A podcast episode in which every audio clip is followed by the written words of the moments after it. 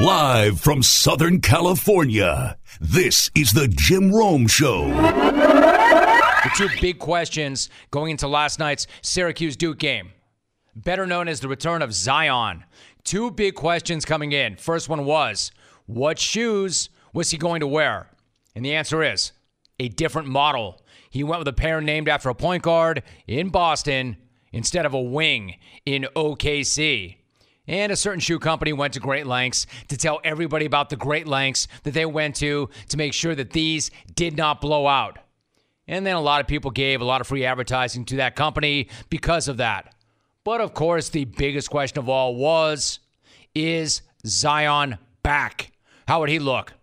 Well, to answer that question, is he back? Roll this. Cross court, it's Boeheim. In on Reddish. The longer player forced the pass, and now a steal by Zion. And a run out, and a right attack that sends this place into a frenzy. Learfield IMG with that. Back. back. It's like the guy never left. He had 11 of Duke's first 17 points. The opening of last night's game was one of the more impressive and electric things that I've seen in a long time. I mean, seriously, that's not hyperbole to make you pay attention. I mean, that is the truth. That is one of the most electric things I've seen in a long time. I mean, Rust. Rust. Hell, the guy's never looked better. And he's not just exciting, he's well beyond that. How many times did he do something last night that had both the announcers and everybody at home watching lose their bleep? The guy had 21. He was perfect from the field. He had nine rebounds and five steals. 21 points, perfect from the field, nine rebounds, five steals, and he did that in the first half. That's an all time great ACC tournament game there, and he had it in the first half. And that was his first game back after injury. So you're telling me that guy was returning from a knee injury? Yeah, that or they went right back into the lab and he had some new parts installed. This dude's not even human, right? And I'll be clear about this too, because sometimes when the media and the fans are hyping up an athlete so much and they say, hey man, he's not human, she's not human, it's actually demeaning. Because what it does is it devalues the work that that athlete's put in. It diminishes the crazy work ethic, the long hours of grinding and grinding to become better. And I know Zion's done all of that. So when I say this guy's not human, I mean he's doing things that humans don't do. He's breaking my brain every time he steps onto the floor. But don't take my word for it. Listen to Syracuse head coach Jim Boeheim. He can better explain it than me. I've been in this game over 50 years, and I haven't seen. I've seen a lot of great players. Um, there, is, I, I'm not saying he's better than those guys, but he's a different player. He can do things that nobody has done in this game. That's more than a half a century of basketball knowledge talking and that's a guy saying, I've never seen a guy like this. I've never seen this guy do things that he's doing right now. I've never seen anybody do what this guy can do. And there's more. Check with Boeheim's assistant, Allen Griffin. He told Yahoo, quote, he's like the Incredible Hulk. You ever see that movie where he jumps up and over people and he smashes them? That's what he reminds me of. End quote. And that's what he did pretty much. He jumped up and over and smashed Syracuse. He finished with 29, 13 of 13 from the floor, 14 boards, five steals. The first Duke player to go for 25, 10, and 5 since Christian Laettner.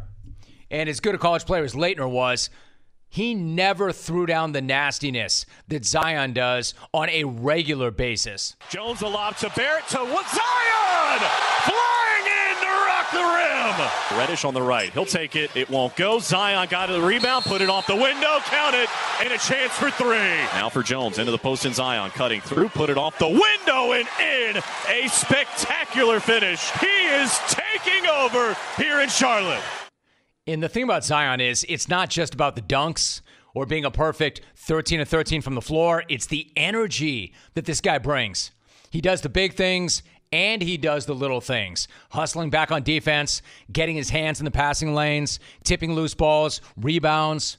I mean, even in that one area where he didn't dominate last night, the free throw line, he had a great description. Quote, couldn't really throw a tennis ball into the ocean with my free throws, so I don't consider that perfect. End quote.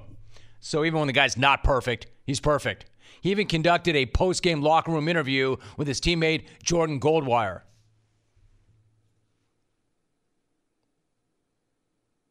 Jago. First off, I'd like to say I'm excited to be back on this. It's been a while. But Jago, you really brought the energy out. Players like, what was going through your mind when you were like on defense? Uh, just come in the game, give the team a spark. Uh, I knew he, he was hitting some shots. I just tried to take away, not even let him catch the ball. Then whenever he did shoot, just try to keep it here. Did you expect me to throw that full court pass?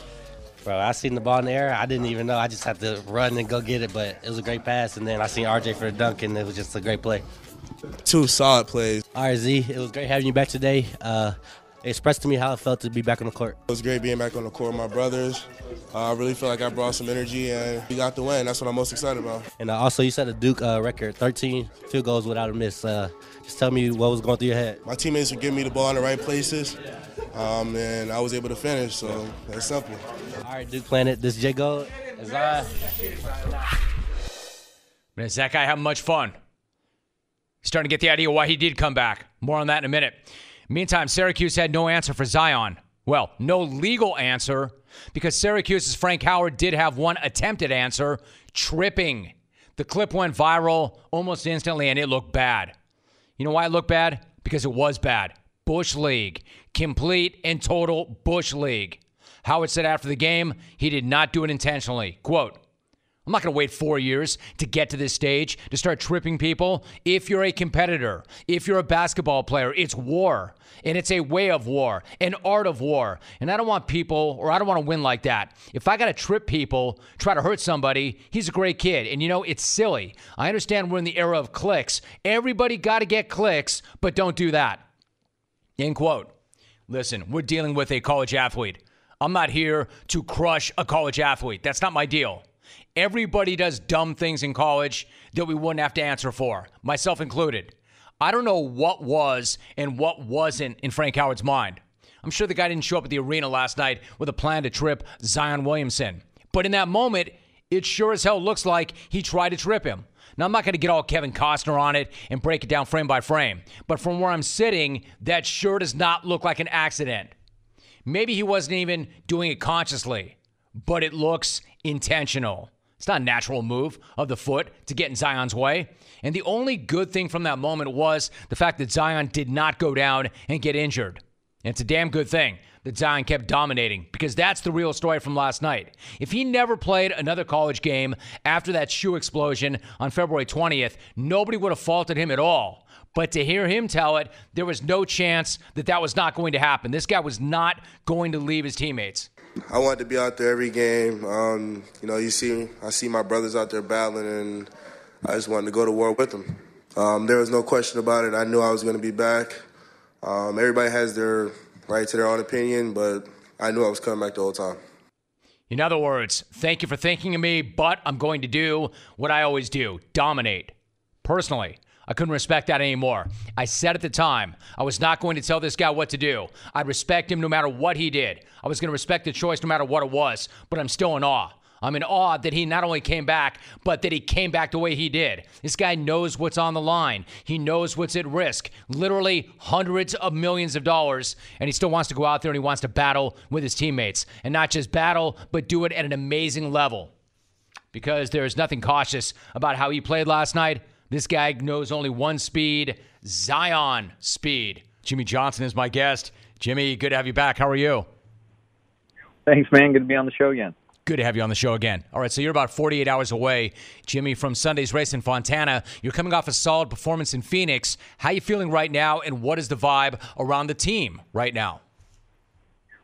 Yeah, Phoenix was a better showing. Um, you know, there's a lot of new this year with the uh, new rules package that's come in with the higher horsepower at some tracks and the lower horsepower at others, but a huge aero shift in uh, the the shape of the car and the spoiler on the back and some ground effects up under the nose of the car. So we're still trying to get our arms around it. Phoenix went really well. Vegas went went, went well. The second half of the race, we kind of lost touch and had a poor finish. Atlanta was a disaster. Daytona with a different rules package altogether went really well. So, you know, it's just early. It's it's hard to really say um, where we're at. I, I know we're not where we want to be just yet. There are some cars that are showing dominance, and that's you know, that's what I want to be. No matter how big or small your team is, Ferguson has got a winning game plan for pro contractors with thousands of plumbing repair parts. Knowledgeable associates, and the largest national footprint in the entire game. When the pressure is on, count on Ferguson. We're talking to Jimmie Johnson. All right, so since the last time you and I spoke, there has been a change at crew chief, and now you're with Kevin Meendering. Now that you've got a few races under your belt, what's that been like? You know, it's definitely been different to go what 18 years, or I guess 17 years with with Knaus, and to build the 48 into what it is, to really build our careers into what they are. Um, it's been a shift. Um, it was time. It, you know, Chad and I needed to kind of go separate directions. Um, we're still as close as we've ever been. Um, I'm helping him, you know, as, as much as I ever have, and he's there for me as well. So um, it really was time. But you know, Kevin Kevin's come in with a much different approach different personality and a lot to prove as a young crew chief in the sport, and it's been going well. Jimmie Johnson joining us. You know, that's not the only change, but when you've got a change in crew chief and you've got a change in sponsor, it can feel overwhelming to a lot of drivers. But from where I'm sitting, it seems like you've been energized by the whole thing. Is that right? And if so, how helpful has it been? Yeah, I mean, I feel like the timing of it all was, you know, it was it was tough to lose Lowe's as a sponsor after the, you know, time that we had together. And honestly, the same Chad and myself and Lowe's all started the same year together. So, in, in a weird way, it was like we were turning the page on that chapter of the 48 and, and starting a new one. So timing was good.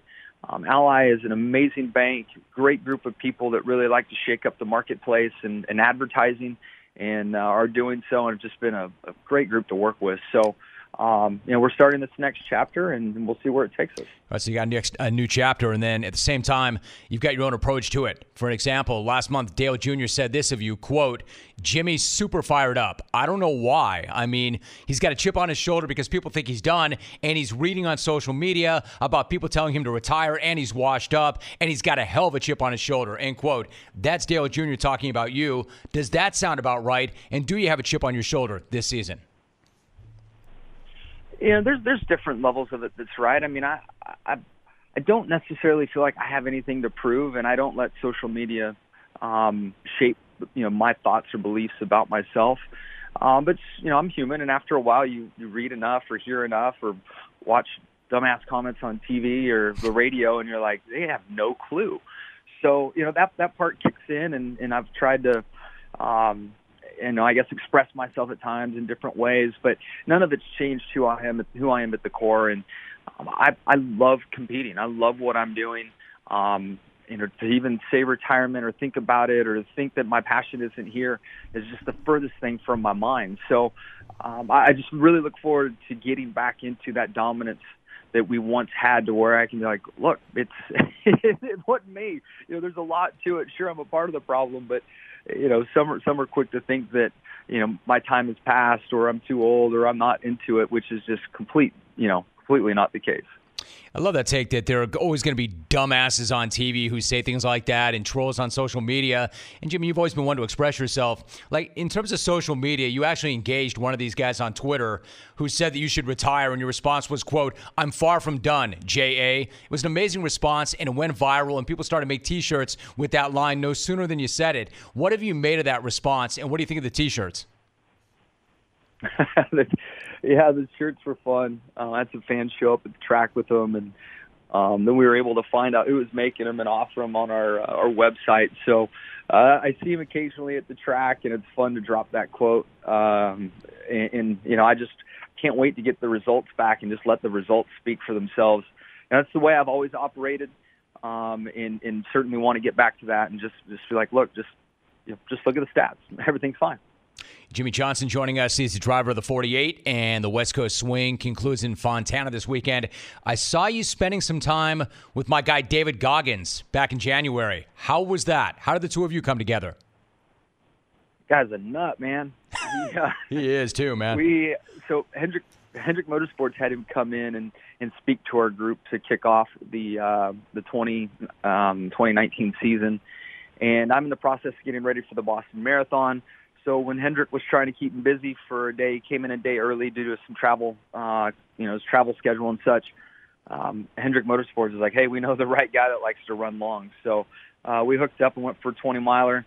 Um, been able to get to know him some sense and have listened to his book and various podcasts he's been on and really enjoyed his message and, and really the way he's had to overcome so much in his life. And I channel that from time to time when I get in one of those moods. Jimmie Johnson, my guest, that's amazing that you did a 20 miler with him. For those who don't know Goggins, how would you describe him and what do you make of his approach to life? You know, when I first met him, I, I knew the name and I, I knew the SEAL component, the fact that he was a Navy SEAL. Um, he was very respectful and, and kind and nice, an amazing athlete, super fit. Um, and then I kind of dove into the book and the stories and in the podcasts, and I just assumed that he's always been, you know, this this this stud of a guy. And to understand his journey and what he had to fight for, um, even even the moments of weakness when he wasn't the guy he wanted to be, and how that motivated him later in life to recreate himself and dig in and callous the mind and all that. It's just really cool. And you know, we we all feel like we're in this big rush to hurry up and get somewhere. And one point that he makes often that I love is that, you know, in life there is no finish line until you're you're six feet under. You know, you can't just be in the society that you think in your late 30s, early 40s, like that's that's the the peak of who you are as an individual. You know, there's a lot of runway left. You got to keep reinventing yourself and keep going. And I'm in that space where it's like I'm far from done. You know, I got I'm I still have a lot to prove and a lot to accomplish in life. And, and that message that he talks about often has really resonated with me. That is such a good way to look at it. And I love that line about callousing the mind. He always talks about that. So, Jimmie, before you go, that being said, when you're at the top of your profession the way you are, the top of your profession, how do you look to get better? What is motivating you still yet to get better every single day? And I think with experience, you you just see patterns in your own personality um, you see patterns in your work environment, and the industry you're in, and um, even if you change industries, you know, I think you take something with you through all these experiences, and and kind of into some of Goggins' points about learning and growing your mind and callousing it, and and taking all those experiences to make you stronger. You know, I, I feel like I've I'm just in a spot where I can use that experience in a very beneficial way, and really ask myself the tough questions um, you know, we all lay there at night or whenever you go into deep thought, and there's there's stuff that swirls in your head, and I've become better at, at paying attention to those swirling thoughts and trying to figure out how to be better from it. Jimmie Johnson, my guest. Last thoughts. So you and I have always talked about the things you do away from the track, and we're discussing this right now. But you're now a month away from the Boston Marathon, which you're going to run in your first full marathon. How pumped are you for that? I'm excited. I really am. I'm also exhausted, to be quite honest. Right the uh, the volume, um, the wear and tear from running. I've been cycling a lot over the last five years or so. So, you know, to get my body reacclimated to running, and then to bump the volume up, you know, each and every week. And I'm at like 80 miles a week right now for the last couple. Um, I'm just I'm cooked. so this is running tough on the body. I'm really enjoying the challenge, and I look forward to experiencing, you know, one of the major sporting events uh, of the year. 80 miles a week.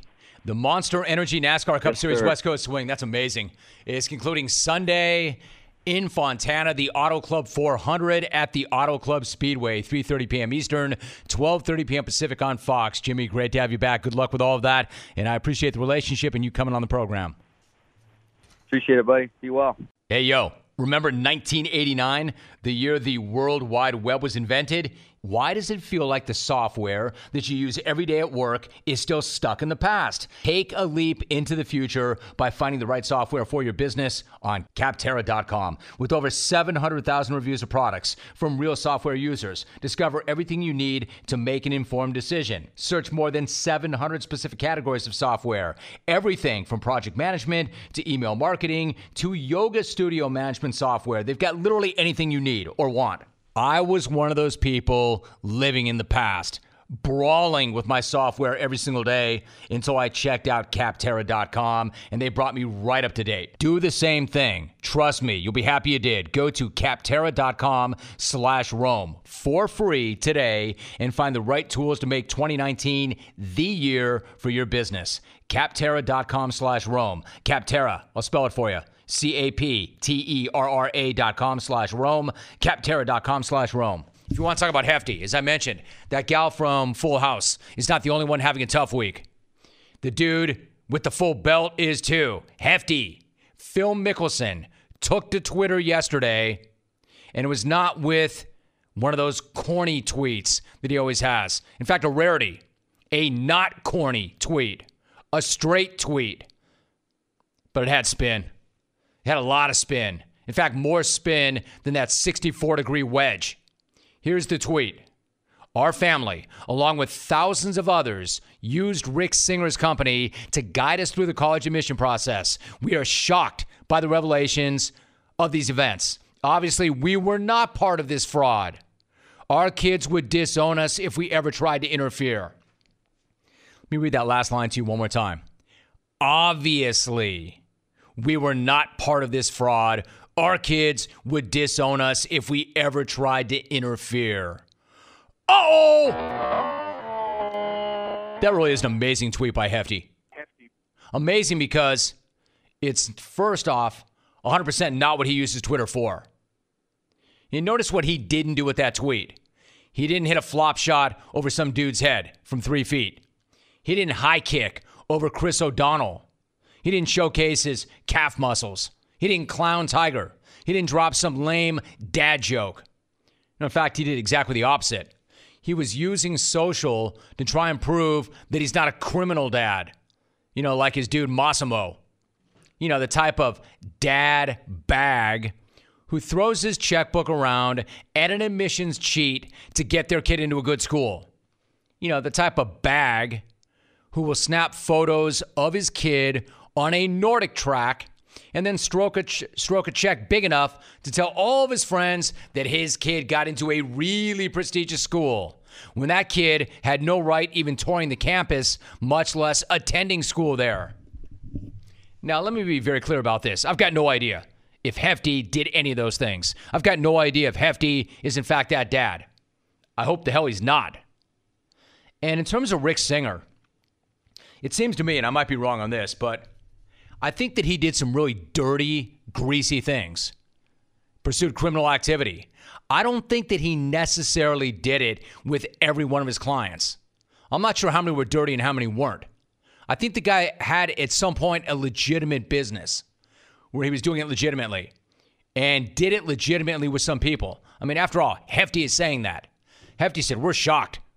Obviously, we would never do anything like that. Obviously, we weren't part of the fraud. Yeah, I don't know, Phil. I mean, obviously, given your track record, that's a bit of an overstep, right? You're hitting us pretty hard with this. Obviously, me and my family would never do anything like that. When you yourself have been in some pretty fraud like situations. You know, maybe you didn't stroke Rick Singer a check for 15 or 50 or 500 grand or even a million. But if I'm not mistaken, did you not stroke one to the Security and Exchange Commission regarding insider trading charges? I mean, hell, even on the course, you're a little fast and loose. Like that time you played ping pong by yourself on a green at Shinnecock and then claimed that you did it because it was, quote, strategy. So Hefty's saying that it's, quote, obvious that he had nothing to do with this and would never do anything like that and is shocked. Really is pretty rich. Considering that the only thing here is it's not obvious. And when everybody saw his name connected with it, they were not at all surprised. You know what was obvious? That your name was connected to it. Hefty? But if you were wondering why this guy looked like this dude was cruising around Sawgrass yesterday, shooting 104th best round on the course and looking like he had his mind on everything but golf. Now you know why. Hey, don't sweat it, big dude. Don't sweat it, big dude. Nothing ever sticks to you. Nothing. And this probably won't either. Nothing ever sticks. A hefty? Nothing. I'm sure he'll be fine. So the reason he did that, if he, you might be asking, well, if he didn't do anything wrong, why was he doing that? Why is he going to Twitter? Because he was like on Singer's website, hyping him up, seeing what a great job he did, thanking him for his work with his kids. Oh, what, what, what? No way. That guy's dirty. Singer? We didn't know that, obviously. Oh, okay. Fletcher Magee is my guest. Fletcher, great to have you on. How are you? Good. How are you doing? Thanks for having me on. It's great to have you on. Listen, I know you're not looking to make it about you, but I'm going to make it about you in a minute. But that said, let me start at that conference championship game and the performance that you got from Nathan Hoover. He had 20 points in the second half. Let me start there. What did you make of how he showed up when it mattered most? Yeah, Nate was absolutely huge for us, you know, on Monday night. Um, you know, he hit a ton of big shots down the stretch, you know, made all his free throws. Um, you know, we really we really needed that boost from him um because you know Cam was in foul trouble a little bit and I was struggling in the second half some. You know, and and Nate really, you know, stepped up big for us and um, you know, I think he really took us home for sure. You know, it's also a good reminder that Wofford is not just the Fletcher Magee show. I know that's something that's important to you. Now, you've been a part of some really good teams in your time there. What makes this particular group so special? Um, you know, I think our team this year, you know, we really love each other. We do a lot of things together. Um, we just have great team chemistry. Um, you know, and, and I think from top to bottom, you know, our team work work ethic is as good as it's ever been. You know, you know, it's hard, you know, to get shots sometimes up in the gym alone because there's always some people on the team are, are coming in and working. Um, so you know, it's just great, you know, when, when you have good chemistry and when, when everyone's working hard, I think, you know, that makes a good recipe to have a great a great team. Fletcher Magee joining us. I'm going to get back to work ethic in a minute, but before the start of this year's conference tournament, the head coach Mike Young played a video for the team which included highlights from previous great Wofford teams and players from those teams with messages for your team. He said that you had tears in your eyes watching it. What did you think when you saw that video? Why were you so moved by it? Um, you know, it was it was just really cool to see, you know, some of the guys I played with and some some of the other Wofford greats that I knew, um, you know, get the job done, you know, and, and how hard, you know, you have to play and how together you have to play. And, you know, I knew that our team, you know, was built to do the same thing and, you know, that we finally had, you know, our opportunity to get it done. You know, it was right there in front of us. You know, it was the seniors' last chance to do it. You know, we've always wanted to win the conference tournament and, and go to the NCAA tournament. Um, so to just know that, you know, you have, you know, one more chance and, you know, you have everything lies in front of you, you know, and you control your own, own destiny. Um, and so just seeing that from them and then just knowing, you know, how bad that we wanted to do it too just made it, you know, emotional. We're talking Wofford basketball, Fletcher Magee. Now, UNCG had gotten you guys in the conference tournament in the past. What did it mean then to win this time and know that you're going to the NCAA tournament? Oh yeah, it meant a ton. Uh, you know, like you said, they they ended our season the last two years. You know, so we knew that we didn't want to make that. You know, we wanted to beat them for sure. You know, to get back to them, um, and you know, to go to the NCAA tournament. You know, to to win the conference tournament. You know, it, it's just a great feeling. Just because, you know, I know a lot of people said we we still might have gotten in and stuff, but you know, to just solidify it. You know, by winning the conference tournament. You know, that feeling of know, winning a championship uh, is is, is very special. Fletcher, take me back because when I talked to Mike Young, we talked about when he was recruiting you out of Florida and the kind of uh-huh. expectations uh-huh. he had for you. Your high school coach, Bill Buffton, has said that you came to him initially and you told him that you wanted to be the best shooter ever. And he said, I was kind of laughing because I've had a lot of kids come in here and they don't put in the time, but you did just that. What put that thought into your head that you wanted to be the best to ever shoot it? And what were you willing to do to work to get there? Um, yeah, I, I think really when he came, it was it was a perfect storm because I was really just starting to fall in love with the game of basketball, and then you know he, um, you know, helped me with you know my shot mechanics, and he was helped me with my work ethic because he you know had the gym keys, so he could always get me into the gym, um, and you know he had the resources. So you know I, when I, when I told him that, um, you know you always have to have big dreams and, and big expectations of yourself. Um, and you know, you, it take it definitely takes a certain level of talent. Um, but you know, I told him that I just knew that I wanted to, you know, do whatever it takes and, and outwork anyone. Um, and I think that you know he helped me, you know, establish that hunger and, and provided you know the help and, and the resources for me to try to get there. All right, so go back to that part about shot mechanics. I mean, there's some stories about what your jumper was like back in the day. Some people say that it was a little wacky, a little goofy, maybe mm-hmm. in like even a two-handed set or sh- shot put.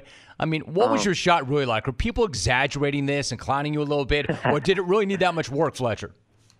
Um, uh, yeah, I think people were probably exaggerating a little bit. Um, like I always played basketball growing up, so I didn't, you know, have like a, a horrible looking shot.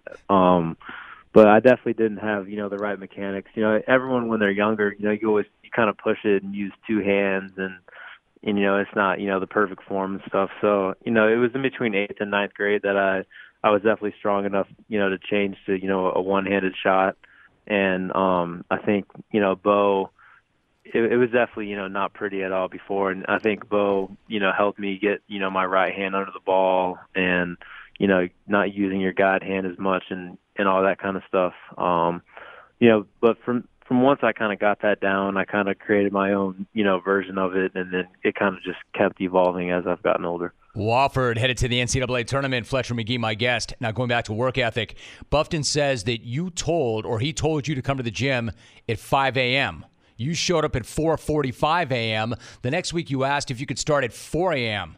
Fletcher, 4 a.m. What were those sessions like, and where did that drive come from? Dang. Um, I don't even I don't know if it was ever that early. It might it might have been really early like that. Yeah, I I just remember you know going in before school, um, and you know wanting to get as as much time in there as I could.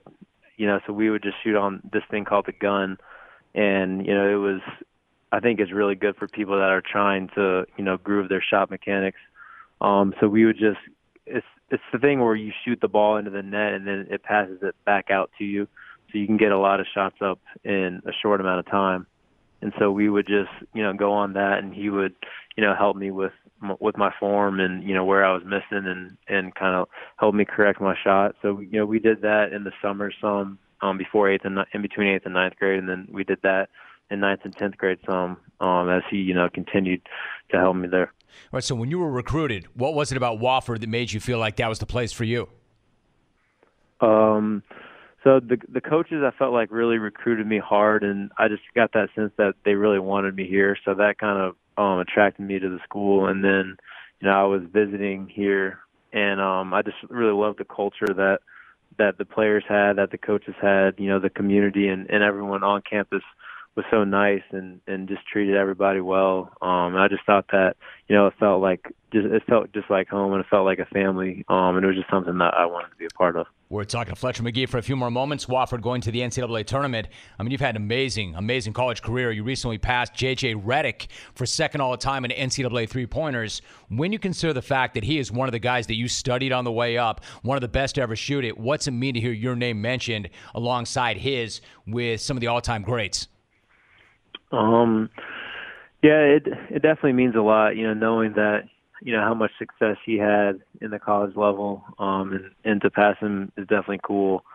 Uh, you know, but I don't want to. I'm trying not to get too caught up in everything as I'm, you know, still playing. I'm, I think, you know, looking back at it, it'll definitely, you know, be something that is, is special. But you know, I'm trying to just, you know, focus on, you know, the next game and, and whatever I can do to help the team.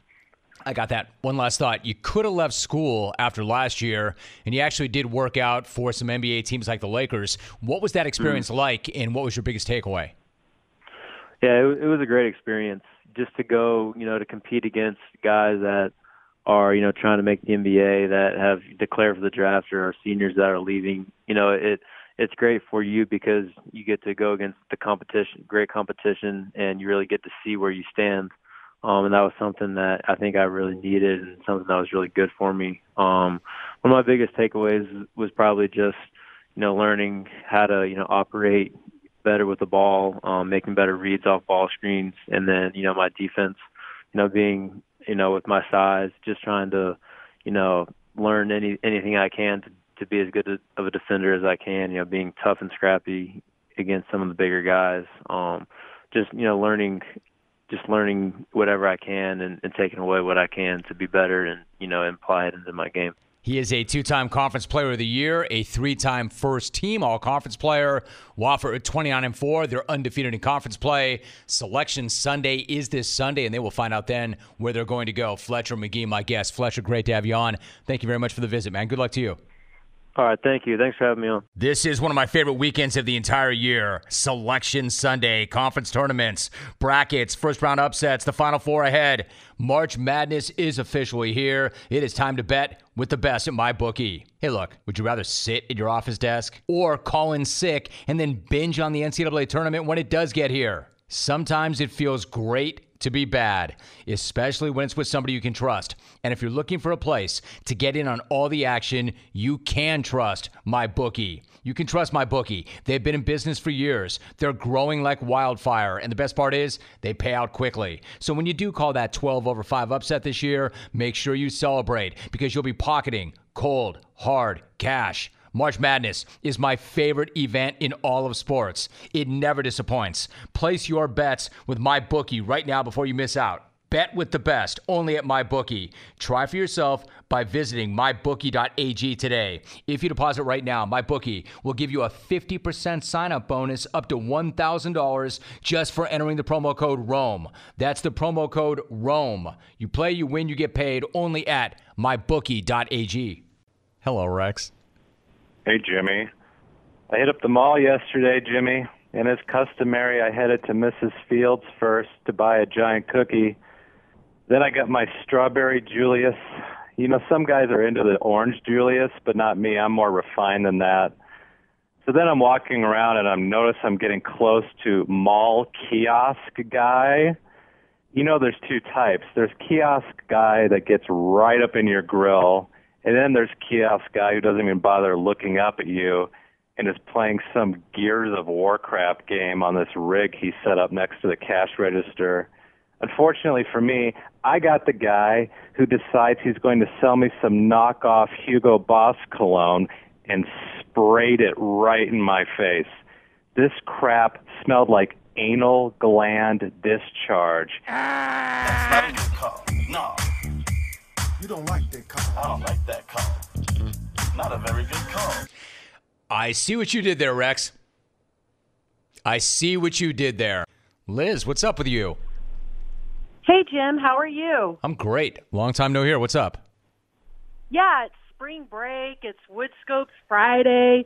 But you know, Jim, I like to stay up to date with current events. Well, I just caught that new documentary, Leaving Neverland, and, you know, it really is very horrific and sad. However, it's led to inspiring the jungle's very own Toby in Houston to produce his own documentary, and it's going to be called Leaving a San Antonio Locker Room, starring Larry Brown's Crank. That's not a good call. No. You don't like that call. I don't like that call. Not a very good call. Liz. Liz, today is not the hack off.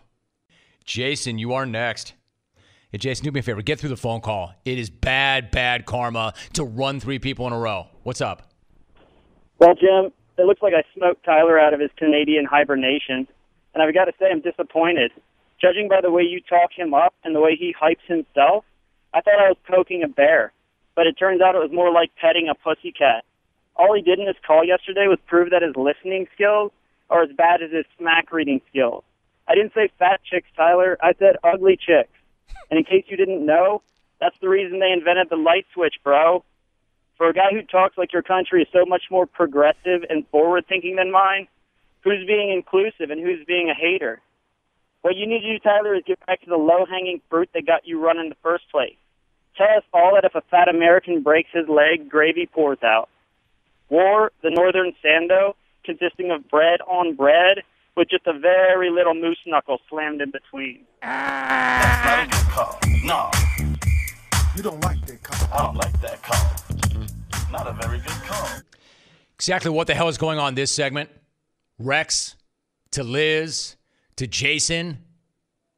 Three egregious phone calls. God, Shammgod. God, great to have you on the show. How are you? Good. How are you doing? Man, I'm Thanks great. me on the show. It is so good to have you on the show. Listen, there's so many things I want to talk to you about, but why don't we start first with New York? You grew up playing basketball in New York. What is the New York basketball mentality and mindset? What's it take to be successful there?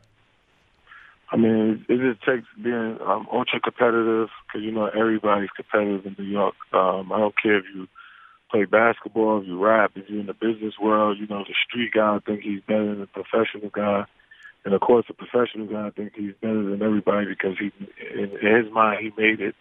You know, he made a career out of it, and he's making money from it. So automatically, he thinks he's better than the street guy. But the street guy, you know, he works hard too, and everything is just ultra competitive. Everybody's an alpha male you coming from New York, and I think that's the kind of rap that we have gotten since I've been in middle school to when I used to go to camps like Five Star or ABCD camp, like the All American camp. They always be like, "Oh, the New York guys always think you know they're in charge of everything and things like that." So it's, it's just a habit when you're coming from New York that everything is just so competitive. God Shammgod joining us. That's how it was. You guys did run things back in the day in New York. Like you came up in a golden era for point guards in New York. We're talking about Stephon Marbury, Rafer Alston, Ed Cota, and more. What were the battles like back in the day when you represented yourself in your borough? I mean, I mean, it was great because you know every every borough have different styles. You know, I was blessed to be born in Brooklyn but raised in Harlem, so I had a combination of styles and things like that. And you know, just playing against Stephon Marbury growing up, which you know is a great friend of mine. You know, whether it was Kareem Reid, uh, Rafer Alston, Ed Cota, you know, Shaheen Holloway. You know, more so you growing up, like most of the times, the guys that you compete against is your friends. So most of it is like brag. Like I played on the team with Ray and AAU. Of course, me and Stephon Marbury played in AAU together. Me and Shaheen Holloway played together in AAU. So, you know, it's just more about just repping yourself and repping your barrel and just just going out there, just trying to be the best can be at any given time and things like that. And even though we're talking to God Shammgod. I want to pick that up and see if I can clear up that line. This is too good. This conversation is way too good. As I mentioned, a New York legend, a basketball legend, played at LaSalle Academy, played his college ball at Providence College. He is currently a Dallas Mavericks assistant, and he literally is a global icon for his impact on the game, the way he teaches the game, the way people emulate his game, his legendary handle. There really is nobody quite like him. And I want to make sure we go back there.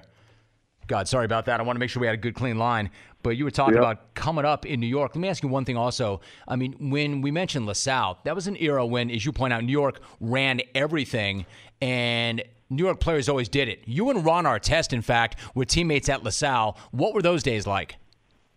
I mean, it was good because like when Ron first when Ron first got there, you know, I was I was high, I was all American and things like that, and he was up and coming, and he used to you know battle every day to get better and better. So then he became like a little brother to me. And you know, once I, um, you know, my senior my senior year, we was like 29 and one. And then you know, it's like me passing the torch to him. And then the next year, you know, they went undefeated, won the states and things like that. And Ron's always been like the same player he is now. Like he always been hard nosed, tough defense, and just raw talent and things like that. So like I said, coming up in New York, everything is like ultra competitive. Remember one time we played the AAU, AAU tournament in Rhode Island right before I went to Providence, and we played against Kobe Bryant and Tim Thomas and them.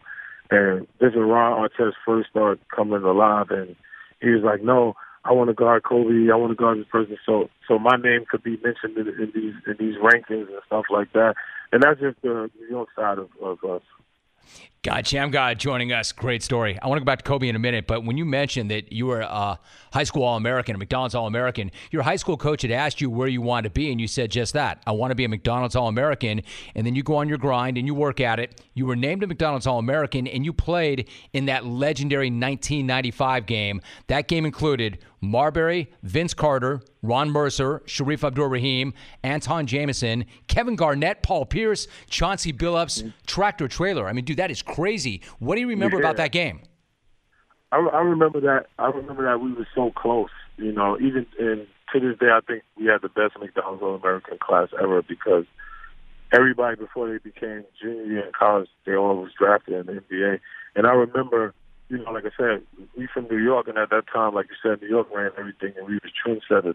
And I remember I wanted to get my ears pierced, and I went and got my ears pierced, and the whole McDonald's All American team came with me and got my got their ears pierced. So if you look at the McDonald's game, you'll see all of us with band-aids on our ear wow. because we, we we all went and got our ears pierced. And the thing about that class is just how close we was because Kevin Garnett used to come to New York and stay with me and, and Stephon Marbury in the summer and Chauncey Billups. And if you look at us today, we, we're all close friends now and things like that. God Shammgod joining us. All right, so you mentioned Kobe. Right around that time, you were asked to teach ball handling to somebody. We'll talk about your handle in a minute. But that person that you were supposed to work with was Kobe Bryant, who was at Lower Merion. What do you remember about his game at that time? What did you teach him? I remember, uh, like when I first met him, I, I just thought he was just a nut that he would never pass the ball. And you know, I was like, man, like you know, because it was funny because when he first came to the camp, everybody was like, man, who does God think he's Michael Jordan, man? Who the hell do you think he is? He needs to pass the ball and stuff like that. Because he walked like Michael Jordan, talked like Michael Jordan, did everything like Michael Jordan did. So and his father coached at LaSalle, and I remember I was like, you know, you being young, you don't know. I'm like, man, it'd be cool for me to go to LaSalle Co- High School and LaSalle College, you know. And then when I met his father, his father coached us, so me and became close. And then he was like, yeah, you know, my son, he do all this stuff. He's like, can you teach him how to dribble? And, you know, at that point, I'm still saying in the back of my mind because I'm like this big fish, and I'm like, man, he don't even pass the ball. I'm like, I don't know. So then I'm just saying anything. I'm like, well, I'll be there like 6 o'clock in the morning. If he want to come work out, he can come work out. But it's me thinking he's not going to come. And then, of course, he shows up, and then we just built our own friendship. And, like, of course, I didn't know he was going to become Kobe Bryant. I knew he'd become great, but not Kobe Bryant. And it's funny because, like, I would never, like, even growing up, I would never tell that story. And then, like, right before he retired, he was telling the, the Boston, the Boston Journal. He was like, because I went to the game when I was coaching at Providence. And he was like, oh, man, this is the guy that taught me how to dribble. This is the guy that taught me how to dribble and it just you know it just went from there and it just you know became a life of its own. Dude, lots of guys learned lots of things from you. God Shammgod is my guest. And then you got my guy Jamal Crawford, one of my favorites. He said, quote, a God Shammgod type handle is an elite handle. It's one of the best handles that's ever touched a basketball, end quote. So so where did the handle come from? Obviously you really worked hard at it, but how much of that is just a natural gift? I think I think it's uh I think it's hard work need preparation, and then it just all comes together. Because there was a point in my life I couldn't dribble, and that's what made me obsessed. Like when I when I was in junior high school, I met Tiny Archibald, and I didn't even know who he was. And he was like telling me how to play, and I was like, "Man, who is this old guy telling me how to play? Like he played basketball." Tiny Archibald. And, yeah. So then I went home, and I'm watching Below the Rim, and they got like Jason Kidd, Magic Johnson. But in the middle of the tape, it shows like the old timers, so it shows Pete Maravich and of course, it shows Tiny Archibald. And I'm like, this can't be the guy that works at my school because you know when you're young, even now, you know it's not when you're young, but even now, like people think when you make it to the NBA, you're automatically rich. So you, you're not going to see somebody working in a hospital if they played the NBA. So I'm going to school. You know, he's he's our gym he's our gym teacher and our school coach. So I'm like, there's no way he's he played. He's a Hall of Fame person. He's working in my school. And when I went back, I'm like, why didn't you tell me you played in the? He's like, oh, you young kids think you know everything. And then he was just, and then he sat me down. He told me, he was like, if you know how to dribble and run a team, you will always be worth something to a team. And I just took it to heart. And I, like, I mean, every day I used to dribble like four hours, six hours a day, and then go play and practice the moves that I was working on. I used to practice the move in slow motion. I used to get one pound ankle weights and put it on my wrist and just dribble and things like that. And then what happened was I used to watch videos so much that I started watching it in slow motion just so I could see people's footwork and things like that. And then I had these real long arms and stuff like that. So I just put everything into me, and then it came out the way it came out. God Shammgod joining us. You know, and then there's the move itself, the Shammgod. The move is so iconic, it's been named after you. Damian Lillard talks about how he used to study it and how different it is from every other move that's out there. But legend has it that the Shammgod first came about by an accident. Dude, is that true? Mm-hmm. Yeah, because uh, I was, like I said, I used to always watch film. So when I, I played the game against against a guy named um, Tyson Wheeler, and he had did something similar – so I was trying I was trying to master that at first. I was trying to master that. So when I played in the Big East tournament, we played against Rutgers, and I tried to do I tried to emulate what I had saw like a, a week ago, but I had totally messed it up. And then when then when I messed it up, I was watching film, and I'm like, well, me and my friend Corey Wright, one of my best friends, he's a point guard in Providence College. I'm like, man, this move right here could work too. I'm like, I know I messed up, but it looked like it could be. And then the, the move that I messed up, I went and practiced every night, every day against Corey Wright. He used to guard me, and I did the move over and over and over and over again. I didn't think it was going to become what it is today. And then one thing, one one day I woke up and everybody's like, "Oh, I'm doing the Shammgod move, the Shammgod move," and I'm like, "Like, what is people talking about?" Like, because I did so many dribbling moves in my life. Like when I played the five star, I went to five star All American camp when I got MVP and how the late Howard Garfinkel, rest in peace, was like, "Ah, oh, this is the best dribbler of the 20th century." You know, he said that on TV. So it was so many dribbling moves I've done, but I, I never knew what move they was talking about. And then I guess because of the NCAA and it was just on prime time TV, you know, everybody just took it and ran with it, and then it just took over life of its own. And, you know, to this day, I'm just so humbled by it because, you know, I, I played in the NBA for 20 games, and I'm just as famous as people that played 20 years and things like that. And it's like my whole life, people have always asked me to show them how to dribble, you know, from Chris Webber to me meeting Shaq, me meeting Chris Paul, and Chris Paul saying, you know, he looked up to me growing up and things like that. Those those moments are so humbling for me. God Shammgod joining us. I want to point out what you just said. You played 20 games in the NBA, but to your point, you're more well known than some guys who played 20 years. In fact, it's international. I mean, Kyrie called it, quote, dangerous. Crawford called it wicked. Because you went global and you played overseas, everybody there saw the move too. So, what's it like? Yeah. It's not just an NBA thing or a domestic thing. What's it like for you to see players worldwide dropping that move? Man, I, I just think it's, like I said, I think it's amazing you know, and I think it's something that I could have never dreamed of, you know, and and that goes back to what you were saying about God given talent and stuff like that. You know, all all the blessings and all the you know, all the stuff I get from people is, is is totally from God and things like that because like I would never think me going to these other countries and then them seeing me dribble and things like that. You know, I, I I've been in Dubai and I had just tell me I only started liking basketball because you was over here playing. Like I only I used to love soccer, but until I saw you play and saw you dribble the basketball, you made me like basketball. And you know, for me, that stuff like that is a blessing when I see people from other sports or people send me film of people doing the move, but in other in other sports, like, and I'm like, like how like how can people even think of stuff like that? And you know, for them to put it back to me is just just an amazing feeling. And that means that means I did something right you know, growing up and things like that. So I'm just humbled by it and I'm just, you know, overwhelmed. Yeah, you did. One last thought. You're with the Mavericks as an assistant now and you focus on ball handling. What's mm-hmm. it like to work with Luka and when you watch him play, how bright is his future? Uh, you know, I just think Luka's an amazing, amazing player. You know, of course, I know I see he studies, you know, basketball from here, and just working on, you know, just working on dribbling with him, Jalen Brunson, you know, when Dennis when Dennis Smith Jr. was there, Harrison Barnes and West.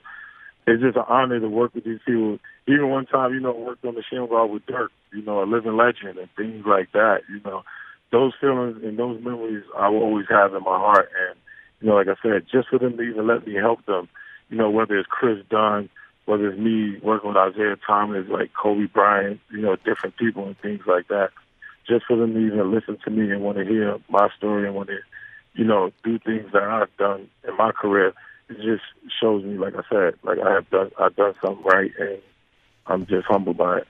Got one last thought. You know, we talked about New York City ball players, New York City guards, and then you mentioned like Jason Kidd. I talked to Gary Payton not long ago, and we talked about the kind of brand of basketball they played in Oakland like Gary Payton, mm-hmm. Brian Shaw, Jason Kidd, J.R. Rider, Damian Lillard. How does that mm-hmm. Oakland like? Where do you come out on the Oakland style? Is that a different style? Can you when you look at it, can you see it? Know where those guys were and where they played? Yeah, it's like you know, like I said, I study dribbling so much, so I can tell when somebody's from whether they're from D.C., whether they're from Oakland, you know, whether they're from Chicago and things like that. Because New, New York, New York style is, is, is so different because New York style always come with a flair you know, it always come with, you know, growing up in New York, you always seen, you know, Jay Z, uh, Sean Combs, and things like that. So you always seen people of high caliber doing, you know, things. You always saw fashion. You always saw style.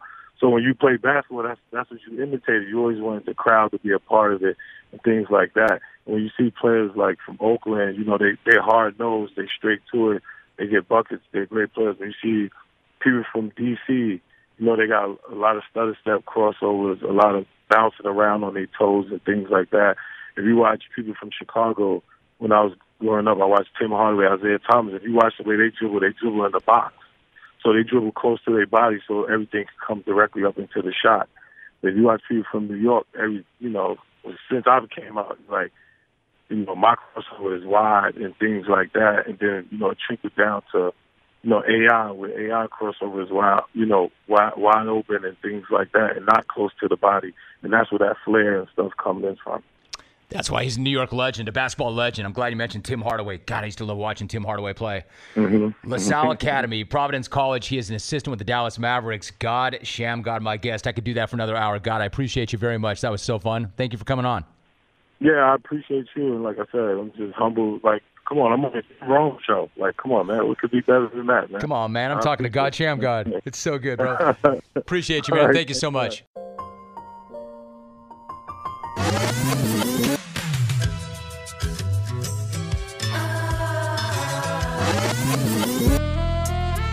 my god, I can't do it. I'm too tired.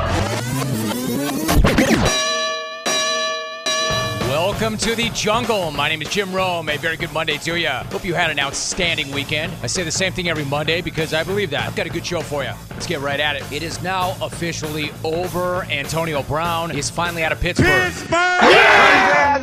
Antonio Brown won that trade. He did what almost no NFL player ever does. He won. He got over. Tip of the hat, Mr. Big Chest. Will Brinson joining us. You know, when you look at this deal right now, is there any way to say that Antonio Brown did not completely get over on the Steelers? He stuffed Pittsburgh and the Steelers in a locker, Jim. I mean, this is an unbelievable power play. I don't know. I got kind of a soft spot, strangely enough, for Jose. There will be no more baseball left of the uh, drug tested everyone. Did you ever cheat on J Lo? No. Would you ever cheat on J Lo? No. Do you call No, her no, bae? no, Does she no, call you no, boo? no, no. Why am I on Yahoo? Charles Omenihu. Definitely, this was number one on my list to get on the show with you. My I, man. I watched you a lot when I was little. Uh, when you're on ESPN, Bang. it was definitely a, um, a treat for me. The old man still has some heat, right? Yeah, nah, you still got it. You definitely still got it. You and your wife. Buying a ticket does not give you license to say or do whatever you want. There is still a line. Racist garbage is not on the line. Racist garbage is over the line. Email. This email says, Hey Jim, we're glad that we weren't the ones at the OKC Utah game with Shane Monday night. Regards, Shane's Tuesday through Sunday wives. I'm actually a professional magician, Hmm. and uh, I would love to come by the show one day and show you something cool. In a word, no. I can't think of a worse idea than running a magician through here. Why don't we just turn this whole thing into the Del Mar Fair? How about I just sit in a dunk tank and you can throw tennis balls at me? How about I ride around in circles in the studio on a unicycle? Next segment, I'm going to march an elephant in here and then walk on a tightrope. I think you were a little harsh on Shane. Try and understand. Try and understand. Try, try, try and understand. He's a magic man. Don't mess with Hart. You know I love the Wilsons. You know I love Hart. Email. No trays off. It's already been addressed. No trays off. We're getting ready for Cincinnati. The foodie.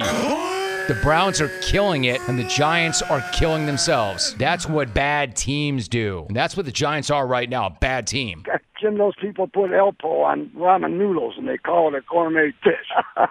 Everywhere you look, everywhere you go, there's a scam, there's a school to fake your way into. I don't want your life. One kid was a basketball player, like it won like the Hong Kong Cup, but nobody was checking. They just got away with it. I mean, Lori Loughlin spent a half a million dollars to get her two kids into USC. Sell the team. Anything I should sell the team? Email that Coke and those hookers set me up in that hotel room too. Signed Mayor Marion Barry. And no need for anybody to come in here and say, quote, bitch set me up. Just gonna get me in trouble. Brandon Tierney, my guest. Jimmy, thanks for having me on, brother. It's an honor, and a uh, big fan for a long time. You don't look old, but you're a pioneer, brother. So uh, you keep doing your thing, man. Much respect, Brandon. Game respecting game. I appreciate you very much. Brad Treliving is my guest. You get close to them, Jim, they stink like hell, too. I mean, these are awful, awful creatures. You pig. You know, They so are. Tell me if you saw those in the middle of the night that you wouldn't be taking off, to running into a guy's garage.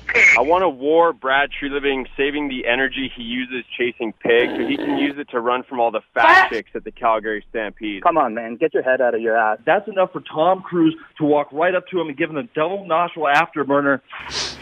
Tyler, you stink. Eric Weddle. Rome, my man. Great to be back. Great to be back on the show. And shoot, back home, man. It's it's uh, pretty exciting for me and the family. Featured in Marlin Magazine. I don't fish on boats, okay, Matt? I fish on a on a boat. Let me tell you something, Matt. I don't fish on boats, bro. I fish on a boat. Yeah, that's what I thought. because there's nothing cautious about how he played last night. This guy knows only one speed, Zion speed. Duke is Duke. Jimmie Johnson, my guest. Your first full marathon. I'm excited. I'm also exhausted. And I'm at like 80 miles a week right now. I'm cooked. I'm fresh. I'm ready to go. Hawk is eating way too much pie as he's training for the big race, but this vision won't lie. smelled like anal gland discharge. Ah. And it's going to be called Leaving a San Antonio Locker Room, starring Larry Brown's Crank. Ah. Very little moose knuckle slammed in between. Ah. Like Forrest Gump's mom did by banging the principal. Bad calls beget other worse calls. God, Shammgod. Just humble. Like, come on, I'm on the wrong show. Like, come on, man. What could be better than that? Appreciate you, man. Thank you so much. God, that was awesome. Pie Day. Always a pleasure to join you guys. Me on, go Racers. Sun's out, guns out. Bill Buttercups. Bill Belichick. What's your take on it, buddy? Thank you. Goodbye. Sincerely. Take care and good Good night now! Good night now!